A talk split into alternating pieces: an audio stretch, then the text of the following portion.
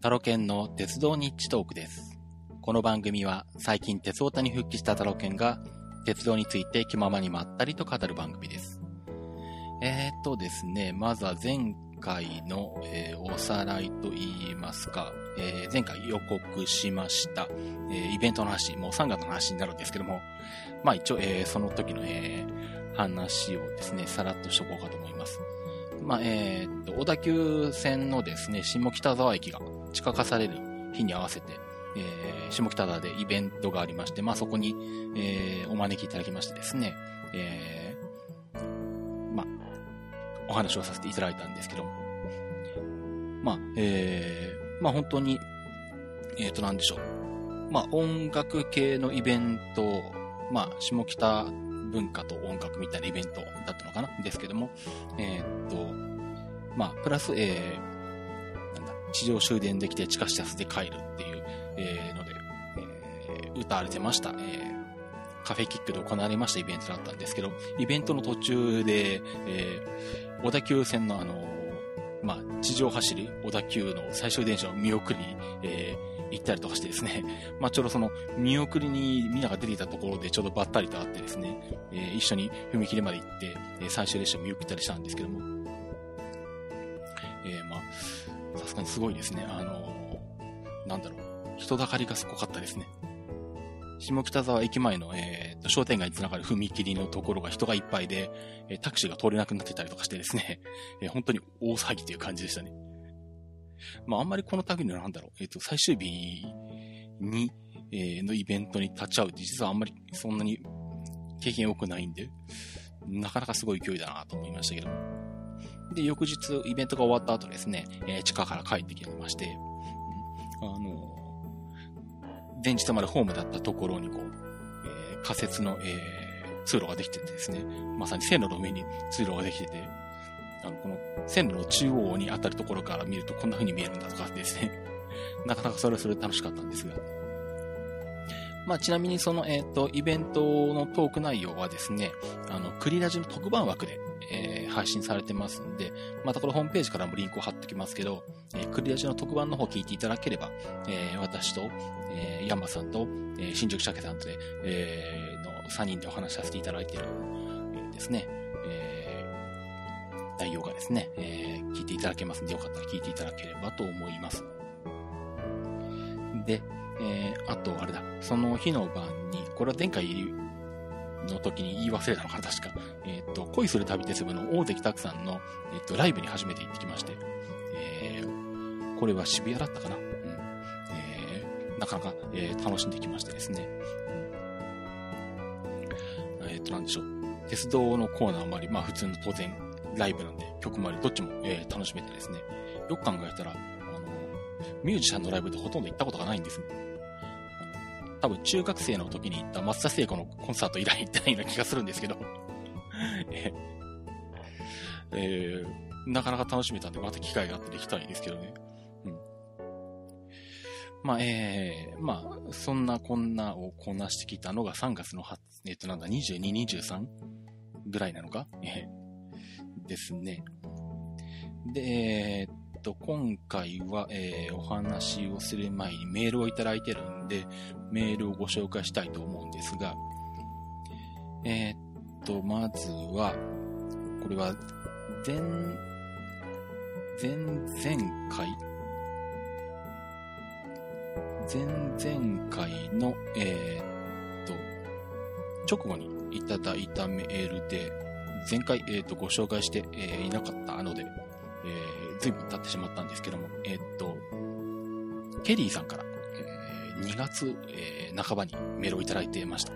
えー毎度ケリーさん遅くなってすいません。えーっとですね、2通いただいてまして、1通は、えーっと、規制本線の貨物列車というタイトルでいただいてます。えー、タロケンさんこんばんは。えーダイヤ改正の時期になり、いろいろなニュースを聞くようになりました。まあ、えー当時2月なんで、3月のダイヤ改正が近づいてた頃だったんですね。えっ、と、個人的にショックなのが、規制本線を走る貨物列車が発車されることですと。1日1億走っていて、沿線に住んでいた僕は幼い頃からずっと見ていたのでショックです。宇野の駅近くの製紙工場からの荷物を運んでいました。製紙工場が荷物の運搬を鉄道から自転自動車に転換するのかなと思ったら、えー、JR 東海が重量のある貨物列車を走らせると線路の痛みが進むから廃止させたかったからと地元の人から教えてもらいました。なんだか残念な理由だなと思いました。仕事で地元に行ったついでに、紀勢本線貨物列車の最後の優勝を取ってきました。馴染みの風景がなくなるのは寂しいですね。ということで、えっ、と、その時の写真付きでいただいています。えー、これは、うんと、DD51 が貨物引っ張ってますね。うん。えっと、まあ、そうですね、結構なんでしょう。いろんなとこで貨物が発されててですね、まあ、あの、こちらの辺あたりで言うと、岳南鉄道が貨物輸送がなくなって経営が厳しくなってるみたいな話もありましてですね。まあまだ東海道本線はそれでも貨物列車はまあまあ結構走っているんですけど、この辺では。まあやっぱなんでしょう。まあ JR 東海が嫌ってるって話は確かに聞きますし。貨物列車は貨物列車でね、あの見ていて楽しいものがあるもんですから、あの、減るとやっぱり寂しいですね。うん、特にまあ、ね、あの、貨物列車がなくなる区間っていうのがどんどん増えてきてると思うんで、まあ確かに。うん、まあなんでしょう、一回なくなったら復活は難しいのかな。うん。まあこの辺はね、あの JR、国鉄から JR に、えー、分割した時にこう、JR 貨物が基本路線を持たないっていう方向に一旦のの、えー、割れ目が出ちゃってるのかなって気もしますけどね。うん、まあ、ね、あの、効率の面から考えても、まあ、鉄道輸送の方が、まあ、トラックなんかよりも、エネルギー効率とかいいと思いますし、まあ、できたら、貨物ですね、まあ、鉄道をの貨物輸送を見直されたらいいなと思うんですけど、まあ、なかなかどうなんでしょうね、難しいんでしょうかね。まあ、えー、というメールをいただいてましたと、もう一通、ケリーさんから、えー、同じ日にメールをいただいてまして、こちらは、えっ、ー、と、名古屋の SL の走行試験ということでいただいてます。えー、太郎健さんこんばんは。えー、2月16、17日に名古屋の青波線で SL の公開走行試験が開催され見に行ってきました。SL を走らせて青波線の売り上げをアップさせようと、河村隆名古屋市市長が言ったのが始まりです。SL は各地で乗ったし見たこともあるから、わざわざ人混みの多い名古屋まで見に行かなくてもと思っていたのですが、友達に誘われてしぶしぶ行きました。公式の観覧場となっていた笹島貨物駅跡地の笹島ライブ駅の空き地で見てきました。会場は老若男女問わず、一眼レフから携帯電話、ゲーム機など様々なカメラを手にした人がうじゃうじゃといました。2日間で4万人以上来たそうですよ。しぶしぶ行った僕ですが、汽笛が聞こえ、走る姿を見ると、えー、気分も高揚し、興奮してしまいました。この時には見に来てよかったと思うようになっていました。たかが1分程度の SL が走る姿を見るために何千人もの人を集めることができるのは、すごい集客力があるんだなと思いました。定期的に運行してもらえたら嬉しいですが、今回の走行試験では1日4000万円も費用がかかっているそうです。他にも課題が山積みだろうというのが想像できます。これで最初で最後にならないことを願います。ではまたメールします。ということで、ケリーさんから2ついただいてまして、こちらも、えー、写真付きでいただいてます。どうもありがとうございます。まあ、これは、そうですね、あの、なんだ、名古屋第一機関区のあたりに、今は名古屋第一機関区って言わないんだっけ、まあ、えっ、ー、と、近鉄で言ったら、あの、米野の えー、隣にある、えー、あの、JR の車両がね、たくさん止めてるあたりに、えー、走ってるあの、コーカーのところですね。に SL が走ってる。という写真ですね。C56、160か。で、客車が12系なのかな、これは。ですね。いっぱい乗ってますね。さすがですね。まあなんでしょう。あの、まあさっき鉄道ブームっていうのもあるんですけど、まあ SL はやっぱり鉄道に普段興味持ってない方でもなんか SL って聞くとやっぱり、なんか、えー、人が集まるみたいですね。うん。まあなんでしょう。うん。この辺静岡なんかだと大井川鉄道なんかがあったりして、常時 SL が走ってたりするので そんなになんだろう、あの、物珍しさが自分にはないんですけど、まあ、名古屋に住んでた頃もなんだろう。例えば、明治村に SL が、まあ、ちっちゃい SL が走ってたりとかしてたりしてたんで、まあ、そんなにすごく SL で、あの、盛り上がるみたいなところはあんまり自分の中にないんですけど、まあでも普段走ってないところに走るっていうのはやっぱり、なんでしょう。ね、面白いですし。まあ、まあ自分も名古屋にいたら多分見に行ったとは思うんですけどね。まあ、青波線で走らすっていうのは面白いですよね。本当に街中、住宅地というか、うん、名古屋駅の、えー、すぐ脇から出るわけですから。まあ、最近結構各地でね、SL で盛り上がってますんで、まあ、それで青波線が盛り上がったら、またそれはそれで面白いですし、あの近鉄なんかとも並走したりするでしょうし、島勝とあの SL の並走なんかもあったら面白いと思いますから、まあね、うん、できることならこれも実現するといいかなと思うんですけど、まあいろいろとね、事情があるでしょうし、まあ乗り越えていかなきゃ壁、いけない、えー、壁はいくつかあるんでしょうね。えー、っと、まあ、ということで、えー、ケリーさん、ご紹介がだいぶ遅れましたけども、メールいただきましてありがとうございました。え、っと、さらにメールをもう一ついただいてまして、こちらは小鉄さん。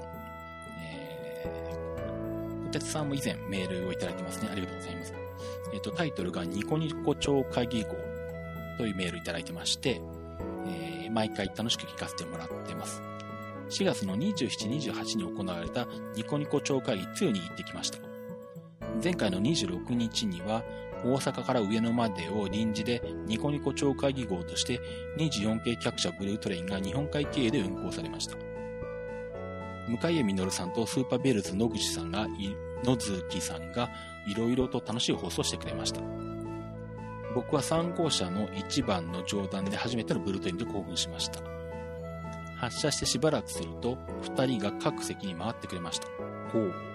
そうなんです。すごいですね。えー、っと、2人からサインもらいました。えー、去年もすごいことになっていたので、今年はどうなのかなと車内探検に行くと、鉄道模型を走らせている人もいて、今年はカニには頼らないとバッテリーを持ってきたと、とのこと。別のところでは唐揚げそばを作っていてご馳走になりました。みんなで大きな布に寄せ書きをしたりととっても楽しい車内でした。朝、水上駅で号車ごとに記念撮影をしました。写真はニュースサイトに載っているので、ぜひぜひ見てください。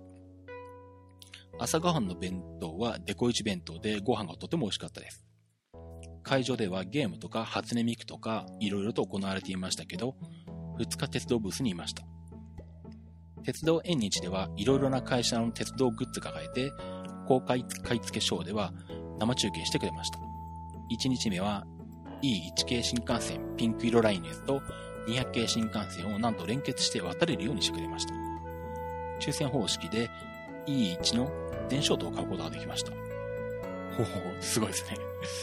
うん。えー、で、2日は、えー、京阪の旧3000系で運転運転席と客室をつないでるドアを当てました。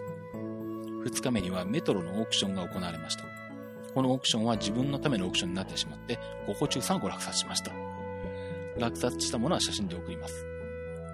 阪急のレアグッズ販売イベントでは、じゃんけんで勝ち残った人が買えるルールで、旧三宮駅舎の模型を買いました。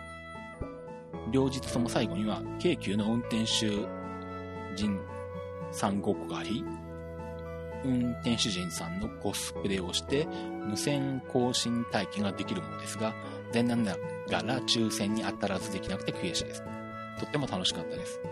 来年もあるそうなので、もし来年もブルーテレンが走れるようでしたら参加されてはどうですか長文失礼しました。これからも配信楽しみにしています。頑張ってください。ということで、えー小鉄さんからメールいただきました。ありがとうございます。えー、っと、ニコニコ超会議ですね。なんとなく興味はあるんですけど、どうもなんだ、あの、ゴールデンウィークとかですね、世の中の人たち、人々がこう、ごっそり動く時期になると、なんか家から出出たくなくなるって習性がありまして、混んでる時が嫌いなんですよね。そう、だから、うん、なんとなく、うん、興味はあるんだけど、いまいちまだ職種が伸びていないというか、行ったことがないんですけど、まあこのね、向谷さん企画されてるこのニコニコ超会議号とかね、あのー、本当にね、乗りたい気持ちはあるんですけどね、なかなかなんだろう。なんか臨時列車、うん、なかなかあれですね。まあ、切符取るのも大変なんでしょうし、なかなか臨時列車までは、なかなか手が届かないというかね。うん、なかなかまあ、えー、大体あの、終わった後、ああ、こういうのがあったんだな、いいなって思って、えー、後になってから思うことが多いタイプなんですね。で、えっと、そのオークションで落札されたものの写真いただいてまして、1個が、これは、えっと、そうか、えー、っと、全部メトロのやつなんですね。えー、っと、1個は準急松戸と書いてある、これはサボなのか？サボっていうかなんだ。前面か側面の、えー、表示器なのかな？ですかね。んで、えー、っと、もう一つが表参道と書いてある。これも行き先表示器なんですよね、車両にくっついてた。ですよね、裏側になんかこう、基板かなんかが見えるんで。それ、と、これまあメトロの、えー、と、マークですか。多分でも千代田線絡みのやつってことですよね。緑の、えー、色になってるんで。うん、なかなかね、そう。こういう系統のグッズというかなんだろう、車両の一部だったりとかね、そういうのもね、欲しい気持ちはあるんですけどね、うちに持って帰ったとそれどうしようって考えると置き場所の問題だったりとか、その飾っておく場所もないんで、なかなかあのいいなと思いながら、あんまりこう、気持ちを抑えて買わないでいることが多いんですけどね。うん、あのなかなか切符なんでさえあのなかなか整理できないということで、ことがあってですね、うん、あのもっとあの広い家だったらどんどん並べられるんでいいでしょうけどね。なかなかそういうわけにもいかずってところがあるんですけど。まあでもいいですね。こういう、あの、サブとか行き先表示器とかね。うん、あの、ん、結構好きなんですけど、本当はね。まあそうですね。うん、ニコニコ超会議、まあ来年もあるんでしょうし、また超会議以降走るんでしょうね。うん、どうでしょう。まあ、えー、その時のタイミングによって、まあ、ね、静岡から東京そんな遠くないんで、まあ、ちょくちょく行ってはいるんで、タイミング合えば行けると思うんですけどね。まあ、そういうの一方でなんだろう、あんまりこうニコニコ、まあ、アカウントは持ってて見ることはあるんですけど、そんなにこう、あの、ニコニコの文化にこう、なん触れてないっていうか、触れる機会が少ないというかですね。うん。いまいちあの、アウェーな感じもするので、なかなかこう、二なし踏むところでもあるんですけど、あの、まあでも、一回行ってみたい気はしますね。うん。まあ、ということで、えっ、ー、と、こってつさんからメールいただきましてありがとうございます。えー、っと、そうですね。まあ、また、ホームページの方のメールフォームにも書いていこうかなと思うんですけど、まあ、こうやって写真付きで結構いただいたりもするんですけど、うんと、なんだろう、送っていただいた写真はホームページに掲載させていただいていいのかな？えー、っと、まあ、もし、今後、えー、っと、もし画像とかですね、送っていただく場合ですね、まあ、えー、もし、こちらの鉄道日トークのホームページに掲載してしまっていい、えー、よってことであれば、えっ、と、その旨書いていただけると、え、書いていただければですね、ホームページの方に載させていただきますし、まあ、もし、あの、ご自身のブログの方とかで、あの、掲載してるよってことであれば、そのアドレスを教えていただければ、そちらの方にリンク貼りますんで、うん、まあ、その辺、え、っと、まあ、もしくは、えー、っと、タロケンだけ見せてやるってことであればですね、えー、私の胸の内しまっておきますし、まあ、そのあの、えー、ね、その辺ですね、え、まあ、お知らせいただければですね、うん、あの、載せるなりリンクを貼るなりさせていただきます。まあ、またメールフォームのところに、あの、その辺、なんかしらこう、記入してもらうようなものちょっと時間見つけて作っておくつもりでいますけど、なかなかあの配信もままならない状態なので、え、忘れてましたらですね、えー、もしまたメールいただいて画像、え添付していただくときですね、えー、これあのしていいですとかですね、えー、っと、載せないでくださいとかですね、なんか書いていただけると、えー、助かります。よろしくお願いします。えー、ということで、メールは以上となりまして、で、今回何のお話をするかというと、えー、一つはですね、まあ、えー、っと、これは、これも3月だったかな？うんとそうですね。そうそう、その下北沢イベントと大関拓さんのライブの翌日にプロレスを見に行った時に、えー、時間があったんで乗ってきたんですけど、あのー、なんだ、埼玉新都市交通、いわゆるニューシャトルってやつですね。あのー、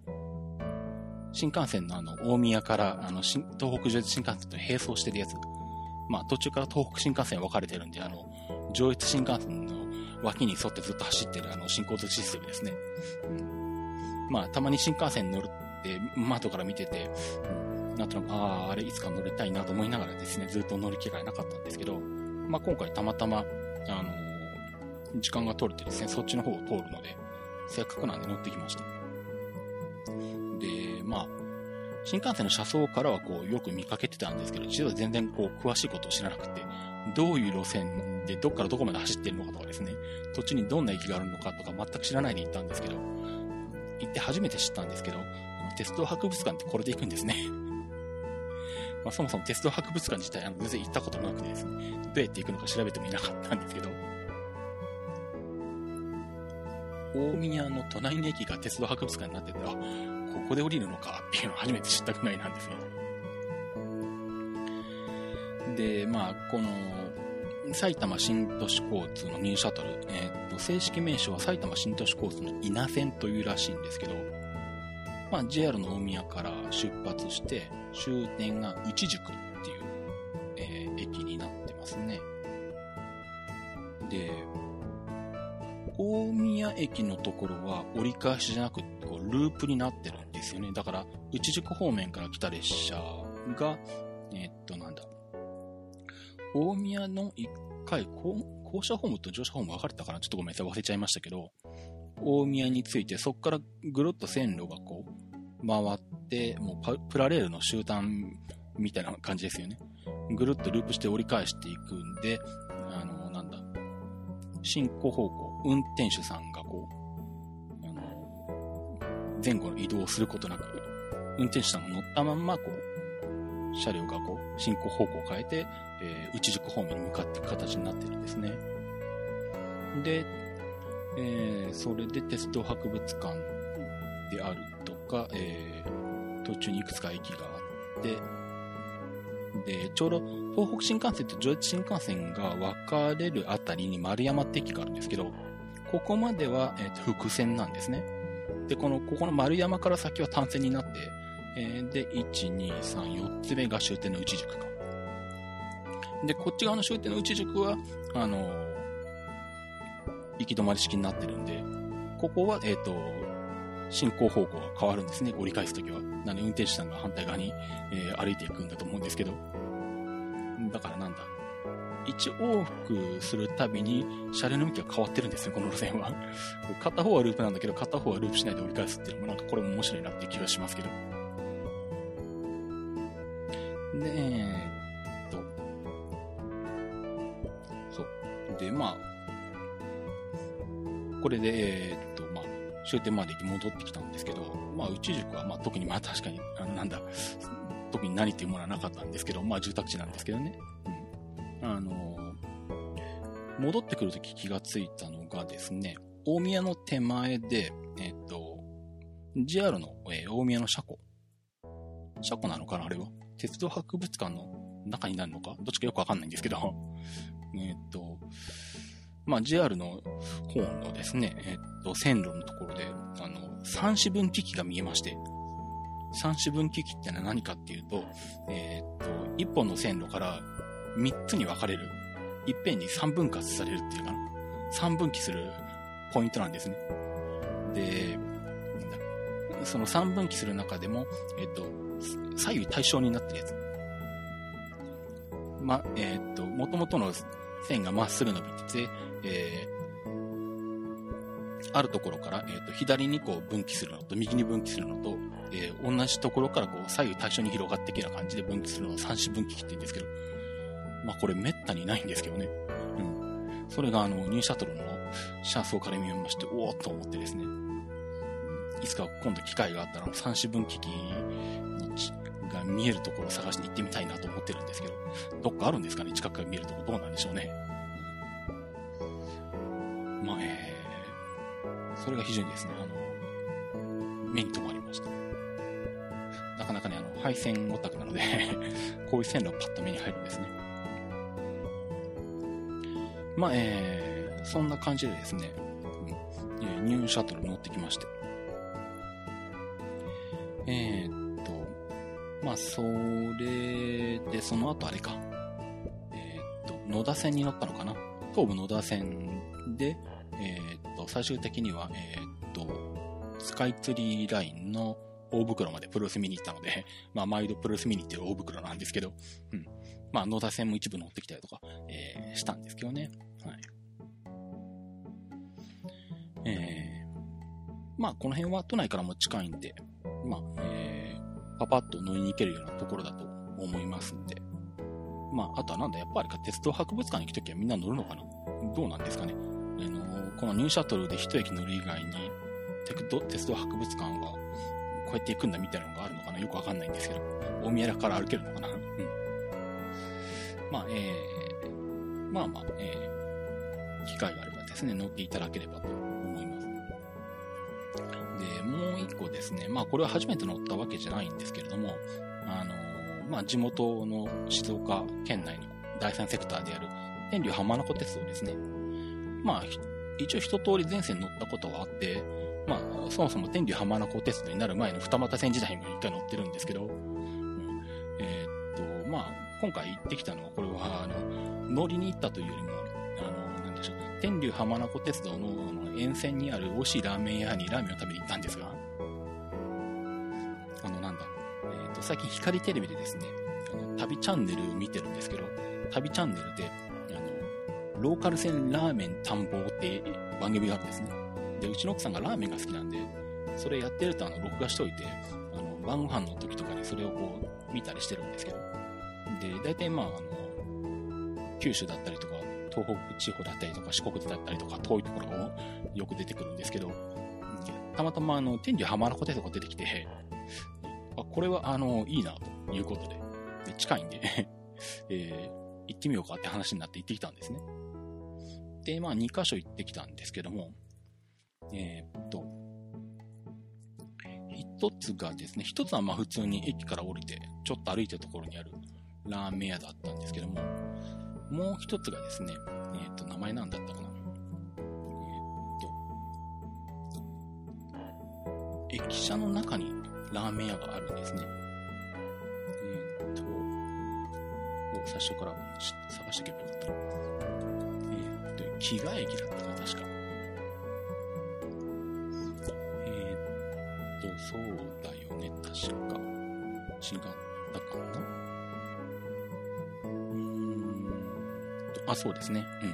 うん。えっ、ー、と、天竜浜名湖鉄道の木賀駅、えっ、ー、と、気持ちの木に、えー、画商の画って書くんですけど、この駅の駅舎にラーメン屋が併設されてまして、あの、食べログ見ると駅から徒歩3メートルって書いてあるんですけど、確かに3メートルなんですけどね。うん。えっ、ー、と、中華屋機長っていう、機長は貴品質の木、えー、後期の木に長い、で、貴重って言うんですけどね。うん、まあ、そこに行ってきまして。割となんでしょう。まあ、ラーメン美味しかったんですけど、うん、あの、結構天竜浜の鉄道やっぱり、うん、なんだ、観光客誘致で頑張ってるようで、結構なんでしょう。駅舎の中にこういう食べ物が併設併設されてるところって結構たくさんあるみたいですね。なんかちょくちょく、あの、列車の中から見えたりとかですね。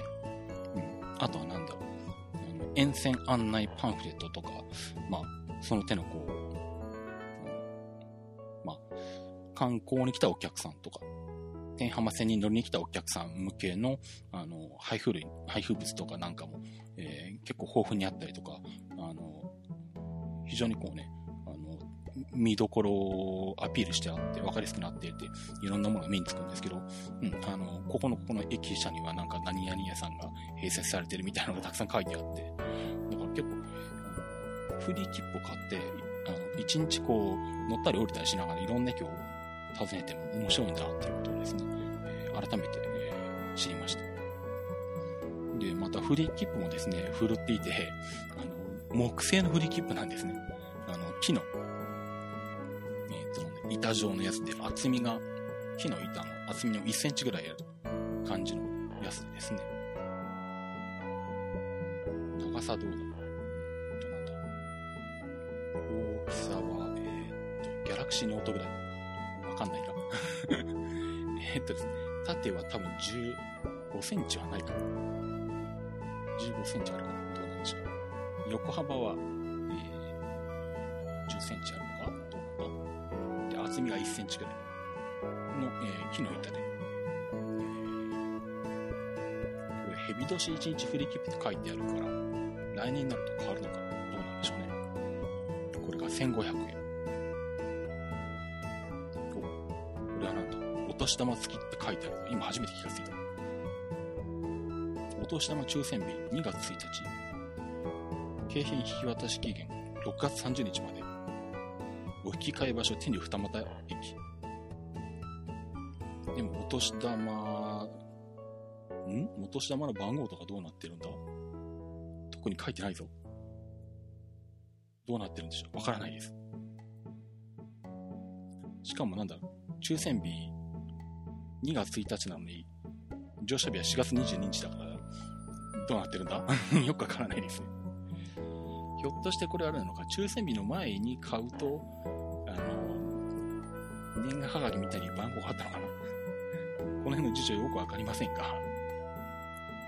えっ、ー、と、とりあえず、えっ、ー、と、まあ、そういう木の、えー、切符があってですね、あの、乗り降りする際は、あの、え、印籠を見せるように、この木の板を、え、運転したとかですね、え、改札口に見せると、えー、そうすると、まあ、1日乗り放題でどこの駅で乗ったり降りたりすることができますね。で、面白いのが、まあ、ワン、基本的にワンマンなんで、ほとんどが無人駅なんですけど、まあ、もともと駅舎で、まあ、本来は出札窓口、改札口だったところに観光案内所が、えー、入ってたりとかしてですね、うん、駅員さんかなと思ったら観光案内のお姉さんだったりとかしてえー、いろいろ聞くと沿線のことを教えてくれたりするんですけど、で、なんだろう。そうそう。もともと行く気はなかったんですけど、あの沿線にフルーツパークっていう、アミューズメント施設っていうのかな、うん、うん、っていうのがありまして、まあ、時間があったんし、フリー切符なんで、まあ、ちょっと行ってみようかっていうことで、えっ、と、まあ、フリーツパーク駅っていうのがあるんで、そこから、あの、シャトルバスが、無人のシャトルバスがあるんですけど、シャトルバスっていうか、まあ本当にマイクロバスの送迎バスなんですけど、それがあるんで、まあとりあえず、あの、降りて送迎バスに乗ると、5分ぐらいで行けるところになるんですけど、まあ急に思い立ってえー、フルーツパーク駅で降りたんですね。で、フルーツパーク駅で降りたらですね、まあワンマンなんで、あの、運転手さんが、あの、切符を見てるんですけど、まあ、このフリー切符の、ね、木の板のフリー切符を見せて、降りたら、運転手さんから、割引券持ってますか？って声かけてから もらいまして。あの、いや、持ってないですって言ったら、あの運転手さんがなんとフルーツパークの割引券をくれまして、なんだっけ、700円？円引きだったか、900円が200円引きだったか忘れたんですけど あの、運転手さんから、あの、沿線施設の割引券もらったのは初めてですね いや、あの、すごいなと思いましたね。やっぱあの、なんだろう。力が入って頑張ってる、あの、鉄道路線ってのはまあ、こうなんだなという。いや、本当にね、あの、結構いろんな第三セクターのところとかローカル線とか行ってて、まあ、あの、頑張ってるなっていう雰囲気を醸し出してる路線っていうのはたくさんあるんですけど、あの、運転手さんから、あの、沿線施設の割引券もらったのは初めてでした。しかもこっちから言ったんじゃなくて、運転手さん側から声かけてくれたっていうのはすごいなと思ってですね。うん、なんていうあの、頑張り、頑張ってるんだと思って、これが一番の印象が強かったですね、この一日の中で。なんだろう、ぜひですね、皆さん、あの、天理浜名湖鉄に行く機会があったらですね、あの、フルーツパーク駅で降りてみてください。まあ、ひょっとしたら、あの、なんでしょう、乗降客が多かったりとかして、運転手さんに余裕がないと声かけてくれなかったりっていうこともあるのかもしれないんで、100%声かけてもらえるかどうかわかんないんですけど、あの、なかなかこれできない体験なので、うん、あの、ぜひぜひですね、フルーツパーク駅で、あの、降りてみてもらえるといいと思います。まあそんな感じでですね、あの、天竜浜の鉄道、えー、地元なんですけどなかなか乗る機会がなくて、まあたまに行ってみたら結構楽しかったなというお話でした。えー、では、切符地のコーナーに行きたいと思います。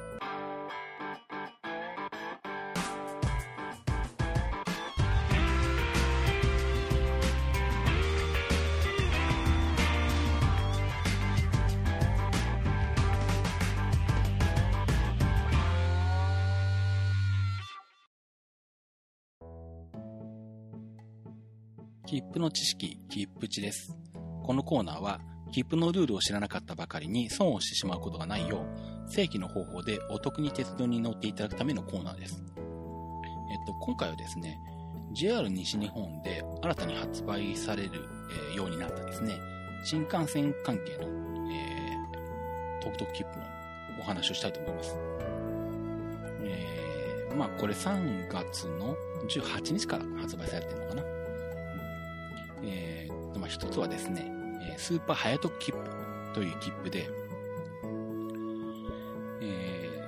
ー、まあこれは JR 西日本の、えー、切符なんで、新大阪博多間になるんですけど、えー、JR 西日本のインターネット予約の E ご予約、あの、アルファベットの E に数値で5489と書いて E ご予約と読むんですけど、えー、この E ご予約で購入できるネット予約専用の、えー、っと、片道切符。新大阪博多間の片道切符ですね。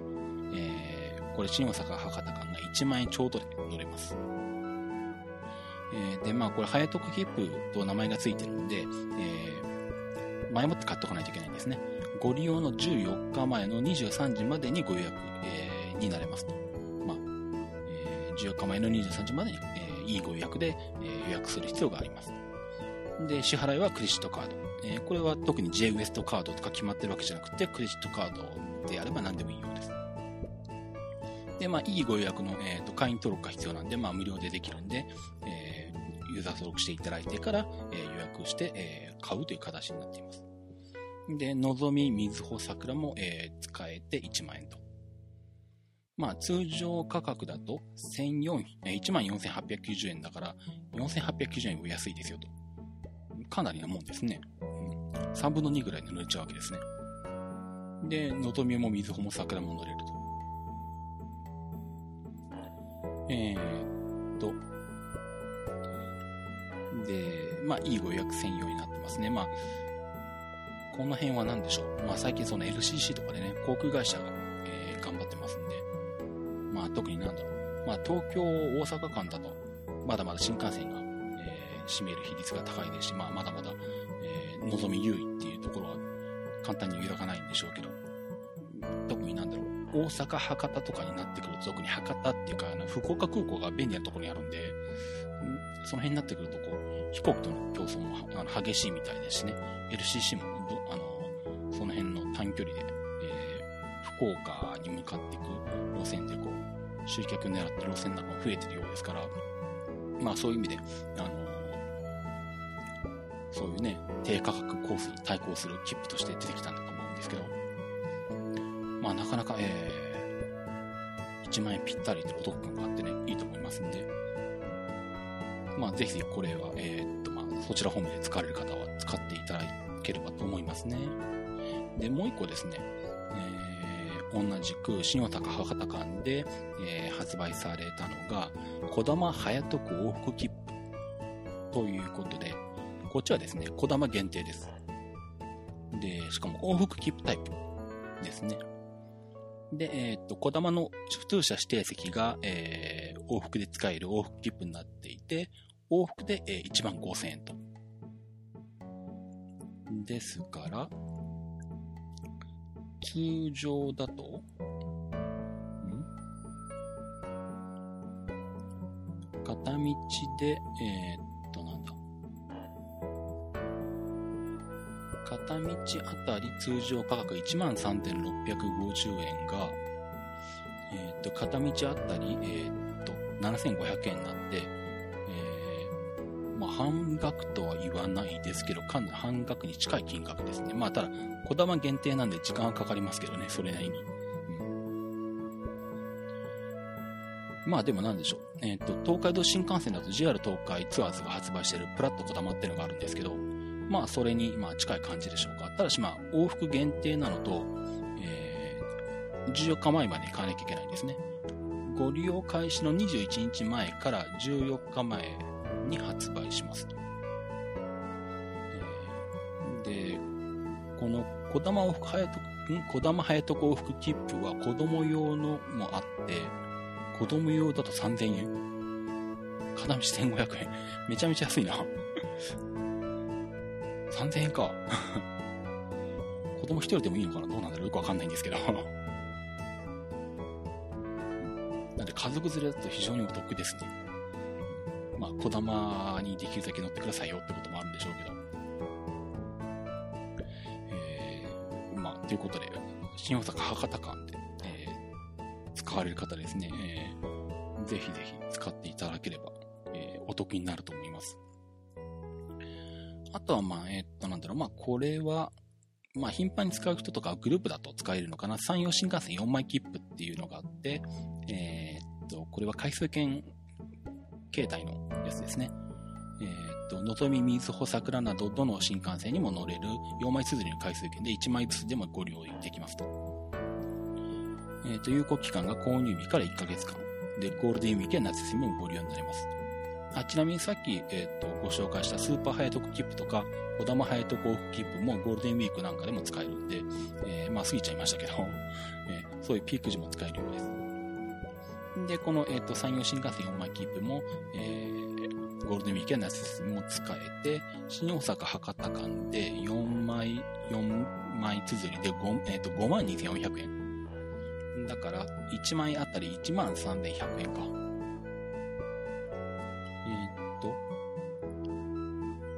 片道あたりの通常価格が13,950円だから、片道あたり、えー、850円お得ですと。ん？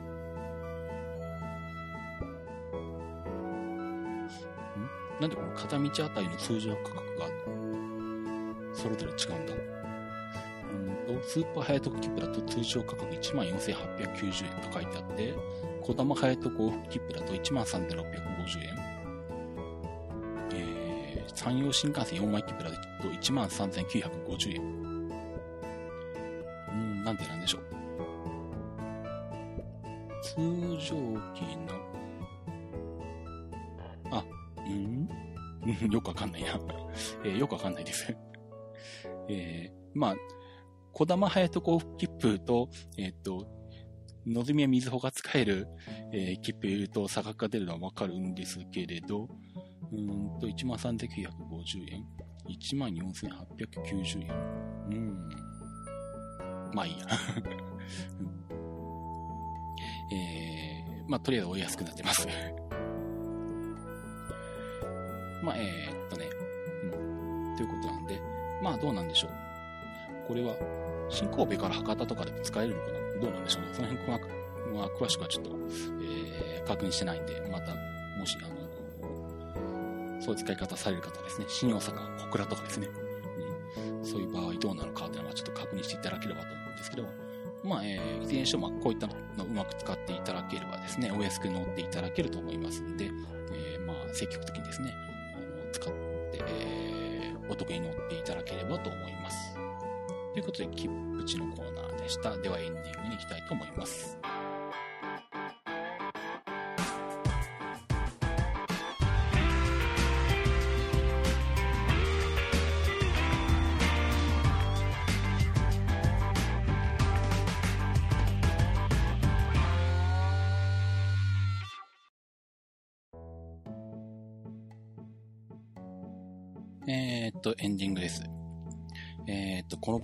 つ配信できるのかわからないんで、えー、間に合うかどうかなんとも言えないんですけど、えー、っと、まあ、今年も繰り出しの自転車局の、え中継の手伝いを、えしに行くことになってまして、えその、一発目がですね、まあ、えっと、この収録をしている、え翌日から、えあるんですけども、えまず最初がツアーオブジャパンというこれは大阪の堺から始まって東京まで1週間続くのかな、大会自体は多分5月19日から、えー、26日ぐらいまであるのかよくわかんないんですけど、1週間ぐらいあるはずなんですが、そのうちの途中の、あの、岐阜の美濃のステージと、それから、えー、っと、長野県の飯田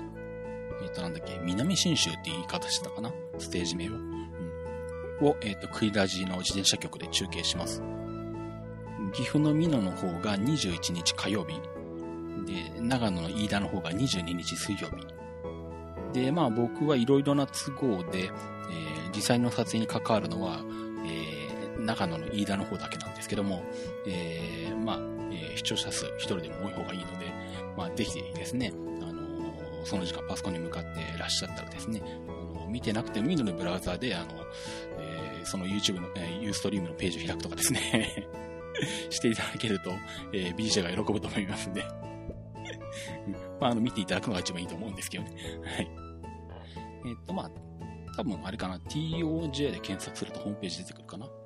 まあ、あれか、えっ、と、前に言えば鉄道日特のホームページにもリンク貼っときますけど。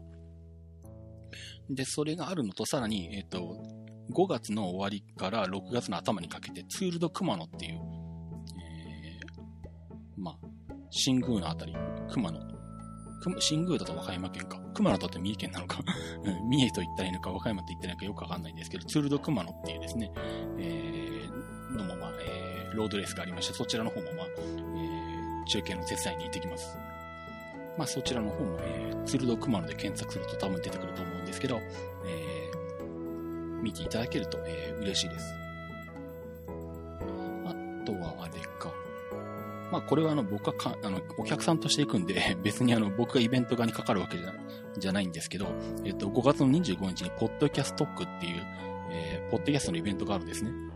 えー、っと、そこで 119Mac と、えー、リンゴは踊るされどならばずと、えー、っと、ユーマグポッドキャストと、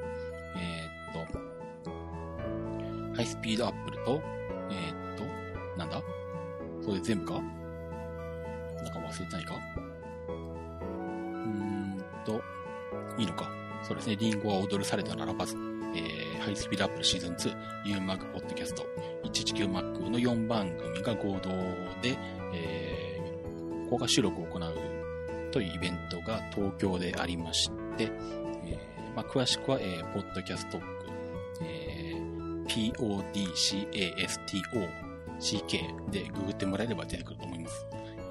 それを、えー、それに、えー、お客さんとして僕は行きますんで。まだチケット売ってるのかな？売り切れではないのかな？懇親会は多分もう売り切れてるはと思うんですけれど、多分、イベント自体はまだあるんじゃないのかな？と思うので、うん。まあ、えー、まあ今からでももし来られたら、まあ私も言ってますんで、えー、よろしければご一緒にぜひどうぞ。えー、ただの客ですか はい。まあ私、あと懇親会も参加するんで、まあ、懇親会に参加される方はお話しなくもできるんじゃないかと思います。えー、そんなところかな、告知としては。うん。まあ、あとは何でしょう。まあ、またこの番組次いつ配信できるかわかんないんで、ついでに言っておきますと、まあ、最近あの、クリアジの方で体操日トークネオっていう、え機械体操の番組やってまして、まあそこでですね、あの、まあ機械体操って春ぐらいからシーズン、シーズンに入って、まあ、えー、11月、12月ぐらいまでがシーズンで、まあいろんな大会があるんですけど、まあそこであの、なんだ、えっ、と、報道機関として、プレス申請をしたら通っちゃいまして えっと、4月にあったワールドカップとかですね、あとは、先日あった全日本選手権の個人総合とかですね、えっ、ー、と、プレスとして、えっ、ー、と、取材に行ってまして、それの模様を番組で、えっ、ー、と、お話ししています。で、まあ、BJ がなんか、えっ、と、ちょっとなんでしょう。うんと、電子書籍っていうんじゃないんですけど、なんて言うんだろうな。まあ、前、えっ、と、自転車で、もう BJ をやってたんですけど、うん、で、電子配信する、まあ、PDF のまあ、えー本みたいなイメージのやつを、えー、作るようなことも言ってたんで、まあそういったものなんかも今後は作っていくかもしれないんですけど、まあ、えー、まあ、今のところそれも、えー、えー、っと、まあ、えー、っとなんだ、体操日トークネオという番組で体操の、えー、番組やってまして、2週間に1回ぐらい、えー、大体、えっと、日曜の深夜か月曜の深夜ぐらいに収録して即配信という形に